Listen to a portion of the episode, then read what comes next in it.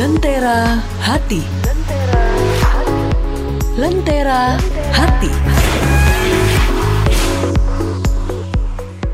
Saya Anissa, seorang mahasiswi. Setiap kejadian tidak akan pernah terulang dengan dua kali. Jadi, setiap keputusan jangan pernah disesali. Lentera hati.